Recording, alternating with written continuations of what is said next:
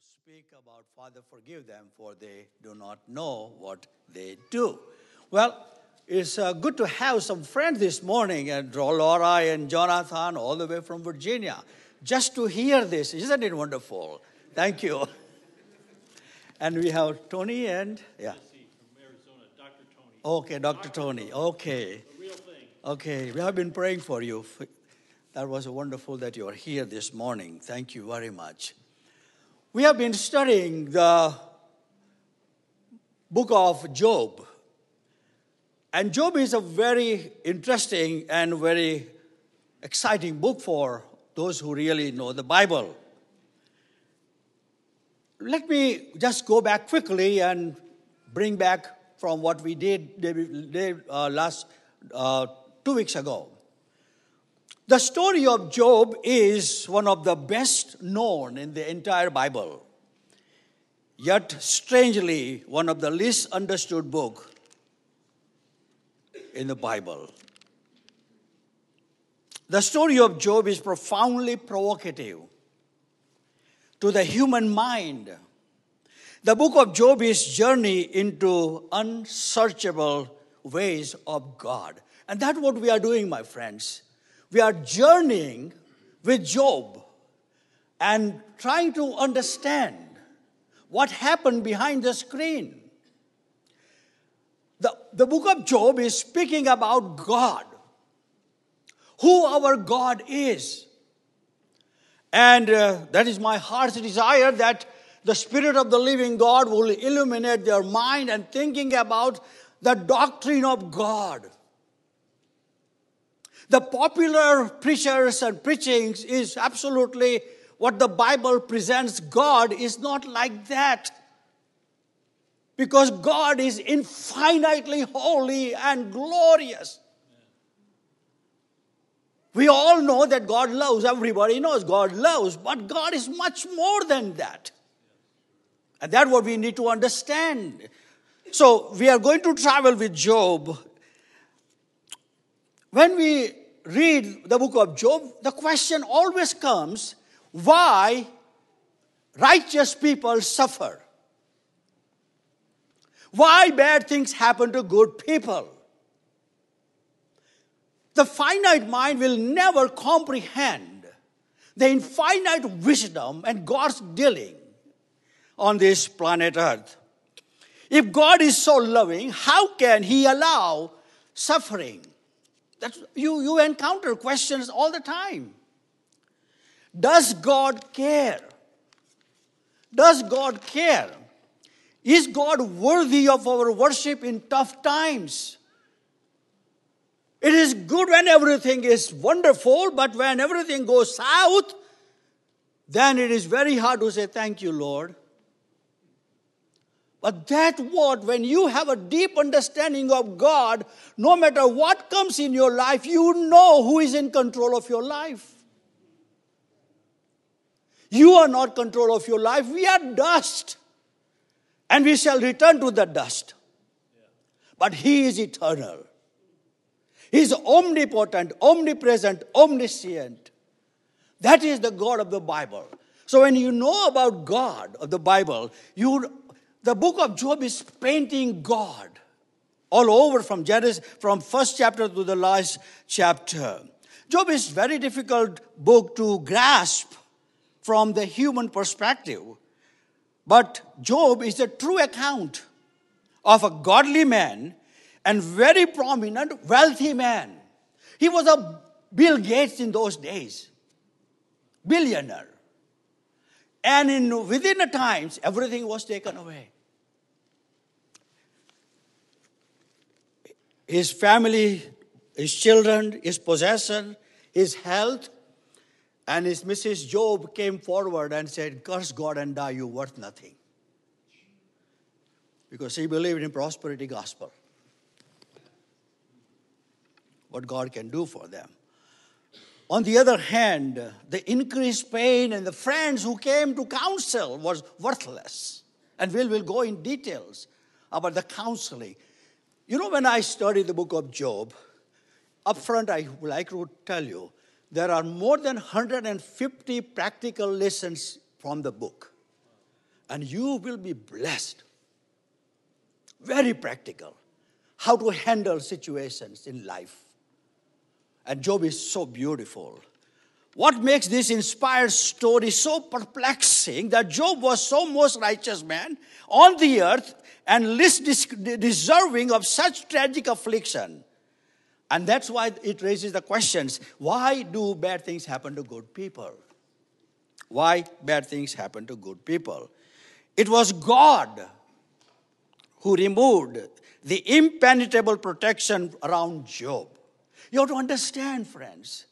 If God is a sovereign, if God is the potter, He has a right over your life and my life.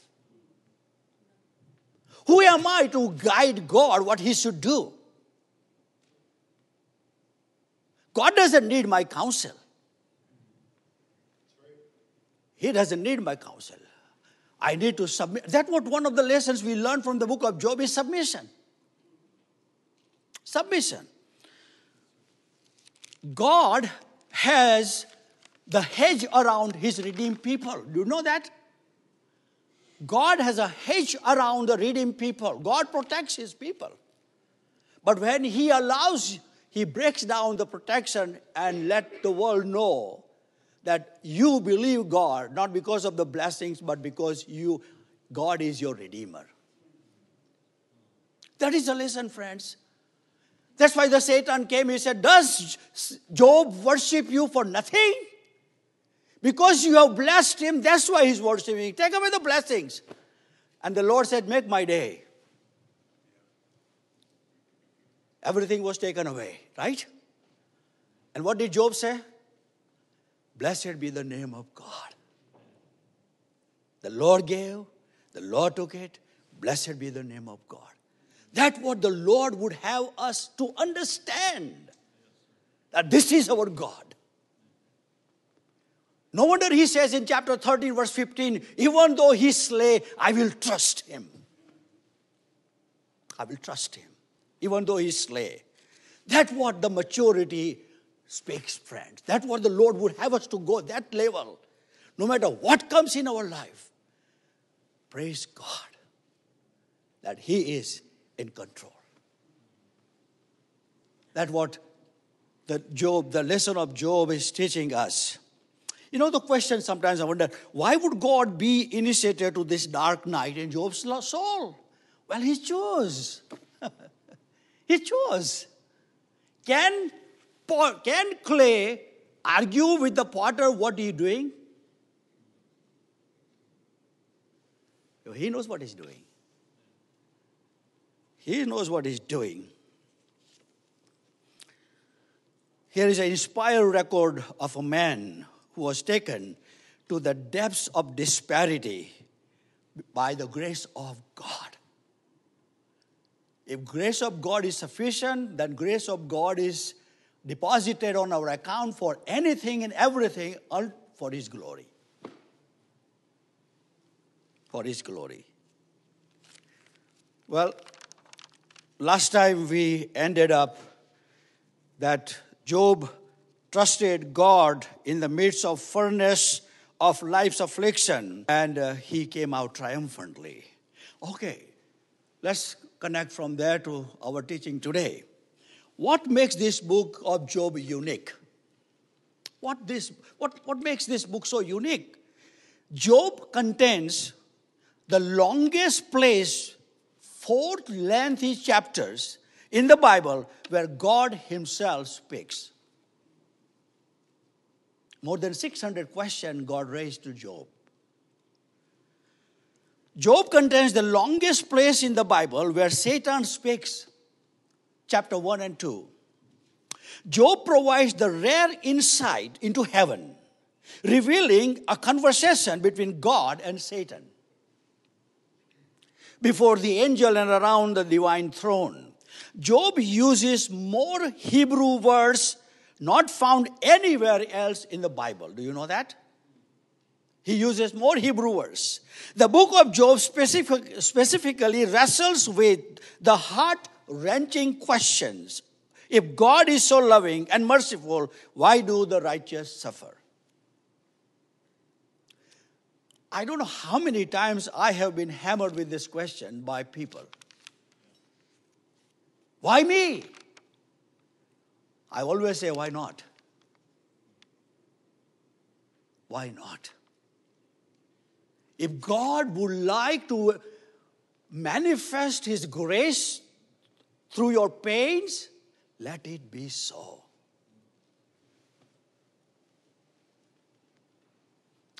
We are the one who says, back off, God. I'm in control. One of the lessons I have learned in the book of Job let God be God. Let God be God. That what the Lord would have us to learn. My prayer, my beloved, every day I pray for you that the Lord would give you depth of understanding of who God is. So you can build your character, your faith, your family, your children, your eternal destiny on God. Don't trust what God does for you, trust who God is. When you trust, when you build your trust in what God does for you, you're building your faith on the sand. Don't you do that. And do not let your children put their trust in the blessings. Let God be God. Was Job a real person? Question.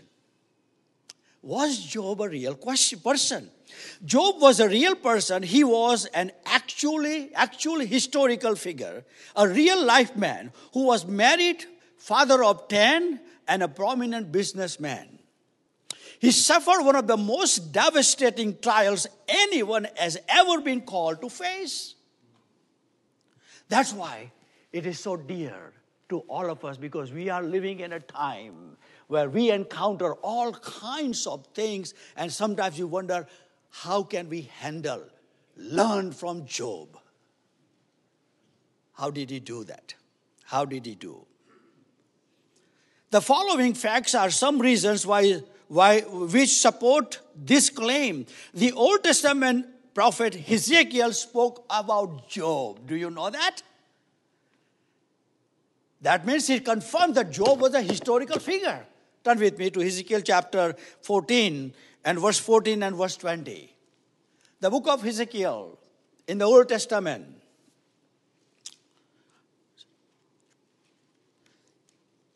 After the lamentation, the book of Ezekiel comes, and chapter 14 and verse 14 and verse 20. Some can, someone can read them loudly because that speaks about the historicity of Job.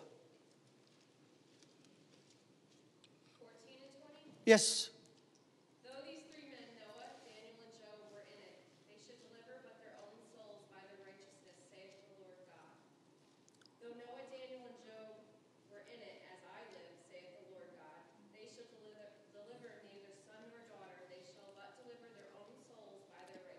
Amen. Thank you, Alison. That speaks about the historicity of Job.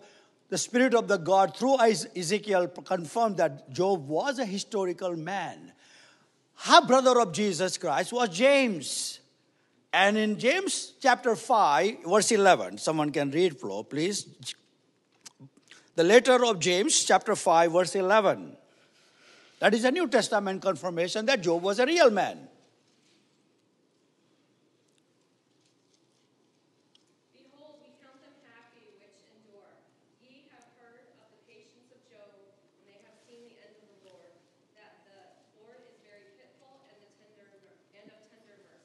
Thank you very much. Old Testament, New Testament. How about Paul? Apostle Paul quoted twice in the book of Romans from Job. And that is you find in Romans, I don't want you to turn with me, Romans chapter 11, verse 35, where he quotes uh, Job chapter 41, verse 11, and 1 Corinthians chapter 3, 19, and he quotes from Job chapter 5, verse 13.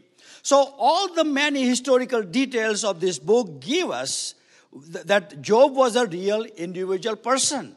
He lived in the land of Uz, a real place, and suffered real losses in his family, wealth, and health. He, the losses were carried out by a real foe, Satan, using the real forces. Job was comforted by three real friends, and we know how they comforted. And was Job was a mythical character? No, he was not a mythical character. He was a real man. Where did the unique event suffering of Job took place? Well, it is believed that Job lived in the desert lands of modern day of Arabia, southeast of the Dead Sea. Southeast of the Dead Sea.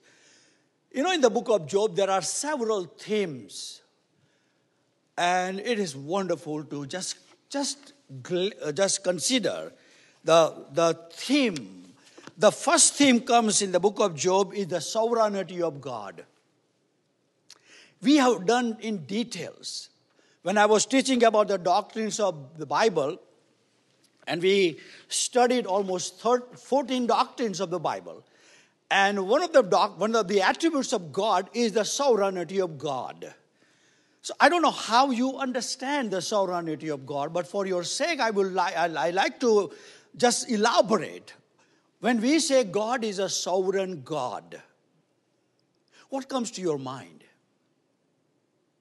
When you, when you think about God is the sovereign God, what comes to your mind? This is the prominent theme in the book of Job. Actually, this book is about God. And in the opening chapters, the reader is allowed to see into heaven's throne room. God controls Satan's power. Never ever give credit to Satan. Some of the people, you know, they say, Satan did it to me. Satan did it to me. Why do you give credit to Satan? Unless God allows him to do that, he has no power. He has no power. He's a defeated foe. There was a, um, I won't give the name, in California, there's a mega church, mega church. And the pastor, he stepped down, and his son in law took over. And they were uh, installation service in the evening, previous evening. And he was supposed to go somewhere else to preach. Next day, he was dropped dead. He had a massive heart attack. So, in the funeral service, people began to talk. This is the truth I'm talking about. This is the way people told. Satan killed him. Because he was about to do God's work, Satan killed him. You know, when you think about that, you make God sick. You make God sick. book of Job speaks about. Satan has to come to God and ask permission. He has no power. If God is a sovereign God, then He is all powerful God. All powerful God, beloved, that is our God. That is our God. So remember, God controls Satan's power and also man's circumstances. Never ever go under the circumstances, oh, this is my circumstances. Don't go, don't go under pity party. God of the Bible is above and over the circumstances, never beneath the circumstances. That is not my God, probably yours. God of the Bible is above the circumstances. God controls the circumstances. So the book ends with God questioning Job about the nature of his own right and the rule. God is God. You know, sovereignty, let me, those who have never been to the class, let me throw some of the thoughts about the sovereignty of God. When we say God is a sovereign God, we mean the supremacy of God, the kingship of God. To say that God is a sovereign is to declare that God is God and we who we are. When we say God is a sovereign, we are declaring that He is the Almighty power. He is the Almighty, the possessor of the all power in heaven and on earth, so that no one can defeat His counsel, nobody can thwart His purpose. When we say he, God is a sovereign, we affirm His right to govern the universe which He has made for His own glory. He is a sovereign in the exercise of his power. He's a sovereign in exercising his love. He's sovereign in exercising his mercy and his loving kindness and his faithfulness, whomever he chooses, however he chooses, whenever he chooses. That is God. My beloved, God does what he pleases, when he pleases, how he pleases, and whom he pleases. I am the clay, he is the potter, he has a right over me, he can bring me to the grave or he can bring me to the heaven. It is God. That we need to understand. And that's why, beloved, never, never advise God what he should do. God doesn't need my advice. Otherwise, I will give him the counsel in the, in the pastor's room. He doesn't need my counsel. God is God. If God is omnipotent, all powerful God, is God is omniscient, He sees everything. If God is omnipresent, He's everywhere, then why would I worry? Isaiah 46, verse 10, He knows the beginning and he knows, he knows the end. Would I not submit to Him?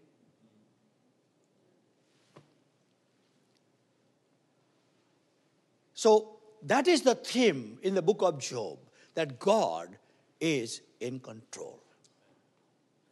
And my beloved, when we say God is in control, what am I supposed to do?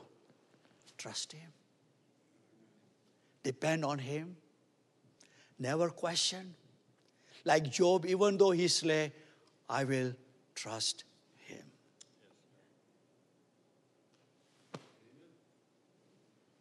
Even though he slay, I will trust him. He will do always as he pleases. You know, unfortunately, we are living in a fallen world, and our thinking is tainted with a culture that God ought to be like this.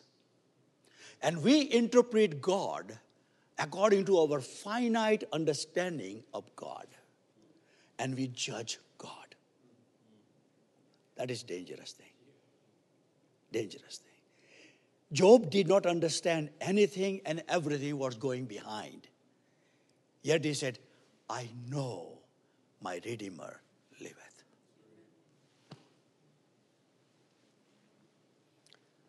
And my beloved, let me say it right in the front. God is not obligated to reveal everything what he's up to. God is not obligated. He takes his own time. His clock never runs fast, and his clock never runs slow. Ours always goes fast. Because we are living in a microwave age. Push the button, 20 seconds, done. But God is working in a slow cooker sometimes. It is hard for us to understand. But my beloved, over these 45, minute, 45 years in the ministry, I learned never doubt, never question, trust. It is easy to sing trust and obey, for there is no other way to be happy in Jesus, trust and obey, but it is very hard to put into practice. It is wonderful to sing, Have thine own way, Lord, have thine own way. Thou art the potter, I am the clay. How often we would like to make God as a clay and we would like to become potter and we want to shape God according to our likings. Never works. Never works. So that is a one theme of the book of Job. Second theme is Satan. Satan. We see in the book of in, in the book Satan in a most revealing way. He is the invisible foe of God, and his people is unmasked in the opening, and he, uh, uh, he's the invisible foe of God and his people. He's masked, he's unmasked in the opening chapters of the book of Job. The great adversary of God is shown to be who he really is. Who he really is. He is an evil perpetrator behind the devastating disaster that strikes Job's life. He is powerful enemy, but operating under God's sovereignty. Always remember. He operates only by God's sovereignty. If God permits, then only He will do that. He has no power. So never give any credit. Anything comes in your life, any adverse things happen, don't give credit, oh, Satan did it to me. No, no, no, no. Go back on your knees and say, Lord, what you are up to? And He will tell you. But don't judge God. Don't judge God. One of these days, we are going to sing God Moves in a Mysterious Way. It's a beautiful song. Uh, the churches have ceased to sing that song. It's a great sovereign, sovereignty of God song. And the man who composed that song, he went into depression. And you know who, who composed that song? Um, uh, that song, uh, um, what is that song? Hmm? There is a fountain flow from Emmanuel's vein, right? That man. He was very. I told the story last week before last Lord's Day. When he was six years old, his mother passed away. He wanted to be. Uh, he, he, he was dating with a girl. His father did not permit him to marry, so he remained single. And then he was went to depression, and then he went. Uh, uh, no, he wanted to go to be a lawyer. So he went to the lawyer's academy, and then he has to appear before bar, bar exam. And he was so afraid, so he did not appear in the bar exam. Finally, he went to depression and he went in the mental asylum. And after years, then he came, then there was a godly family who took him out. And then he came to know the Lord. After that, these two songs came. It's what a beautiful song. There is a fountain flow, Emmanuel's vein. That was his song. And another song, God moves in a mysterious way. What a beautiful song. I love that. Pastor Marty and I heard that song, and one of these days we will have this, and you will be blessed, I tell you. So, what I'm saying is that he is, he is, uh, he is powerful enemy, but operating under God's sovereignty, having request divine permission to strike Job. Satan is a real adversary, and he is uh, armed with great power. His hatred of God is seen here. His hatred is seen here. The third theme of the book of Job is suffering. Suffering. Which we do not like to consider. Because, you know, that's the teaching, the popular teaching that God bless you, God will give you heaven and all these things. But Jesus told that whoever comes to me, let him deny himself, take up his cross, and follow me. It is suffering. Suffering. And uh, the pain and the hardship endured by Job raises the old question why do righteous suffer? Why do righteous suffer? How would you answer to your children if they ask you a question? How do you answer? That's what we are here to educate from the scripture. Because we are not giving our opinion, we are giving God's word. Because God doesn't have opinion. His word is yes and no. Why would loving God allow pain and suffering? Why would God allow pain and suffering? That's a big question. And unless you are equipped, you will never able to answer when people ask the question. So, during the course of the study, as we journey through Job, chapter after chapter, verses after verses, you will be disclosed the depth of God. So you can give counsel according to the scripture. Always put the scripture first, not your opinion. Your opinion doesn't count, but God's word counts because God will not deny himself. In Numbers chapter 23, verse 19, the Spirit of God reads, uh, writes like this God is not a man that he changes his mind, nor he is the Son of Man who changes his thought. Isaiah 14, verse 27 says, What he has said, nobody can thwart his purpose. Nobody can.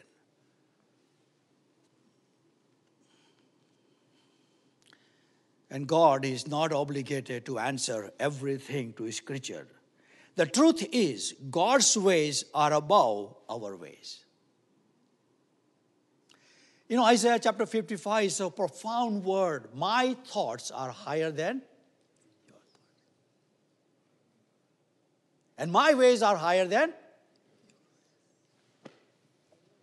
God's ways are higher, always. So God's ways is above our ways, yet He always has a purpose behind the suffering. You know that? I love it. God always has a purpose behind the suffering. Because He would like to present you before the world this is my trophy. This is my trophy of grace.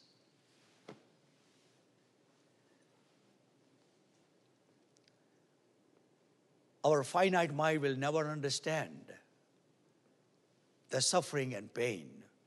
But God, who allows this, He knows why He allowed. You know, I often say I had all kinds of pain, Pastor Marty knows, and I always long to be with the Lord every day. Since four and a half years, I'm going through this chronic, unbelievable pain. Last Monday, I had a, another procedure. But you know, one thing, so beautiful. I just praise God for my pain. Because I witnessed 13 neurologists about the Lord. Four pain management doctors. Otherwise, they would have never known. One doctor told me, because you know your Lord, the Lord would not let you do what you would like to do. Yes, amen, brother. What a privilege. In the pain, God gives you opportunity to witness. The anesthesiologist last Monday said, Are you going to pray for us? I said, It's wonderful. Anesthesiologist, he came to usher me in the OR. He said, Are you going to pray for us? I said, Yes, sir, I'm going to pray for you. So there were two doctors, radiologists, nurses, and they all stood around, and I lifted up the time of prayer. What a privilege. What a privilege. So when God allows this to happen, He has a purpose. So these people, doctors, are without excuse.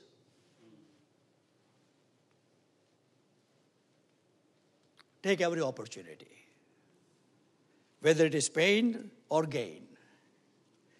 Yet he always has a purpose behind the suffering, often unrevealed to man. Job never knew why he suffered. God's answer to Job's forceful inquiry was to submit to the sovereign will of God. Sovereign will of God and His counsel, which is beyond human understanding. And the fourth, fourth theme in the book of Job is submission. It is very hard, my friends. Very hard.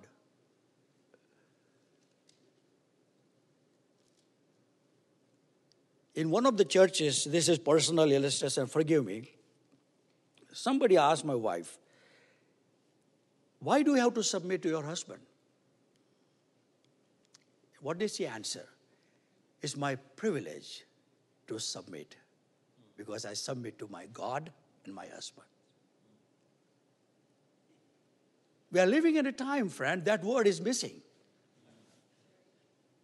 That word is missing. Why do I have to submit? Well, you are not your own, number one. You are purchased possession of heaven. And second, thirdly, you're not living according to your will. If you are completely yielded to the Lord, it is the Lord's will, not your will. And the Lord's will is to submit. So the book of Job is talking about and teaching us submission. Job serves as a good example to all believers as he humbly submits to the sovereign rule of God over his life. You know, my friends, if this word is practiced in the family, 75% will problem will fly away.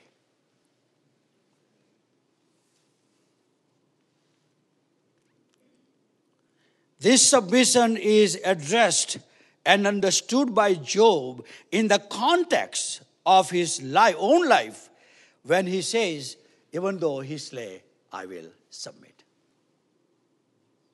Can you say that? Even though He allows cancer in my life, I will praise Him.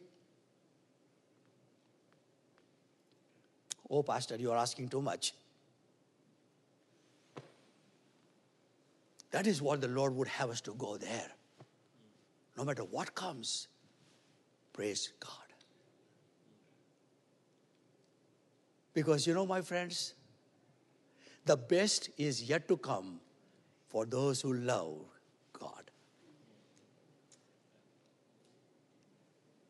This world is not our home. We are passing through. Our treasures are laid up somewhere beyond the blue. The angels beckon me from heaven's open door. I can't feel at home in this world anymore. Lord, you know I have no friend like you. If heaven is not my home, then Lord, what will I do? The angels beckon me from heaven's open door, and I can't feel at home in this world anymore. Do you feel at home here? Or you're longing to be with the Lord. The best is yet to come. Not, no matter what, no matter how you go through what you go through, remember, God is a sovereign God. He is a powerful, when my life is in His hand, He will do everything for His own glory. And all God's people say,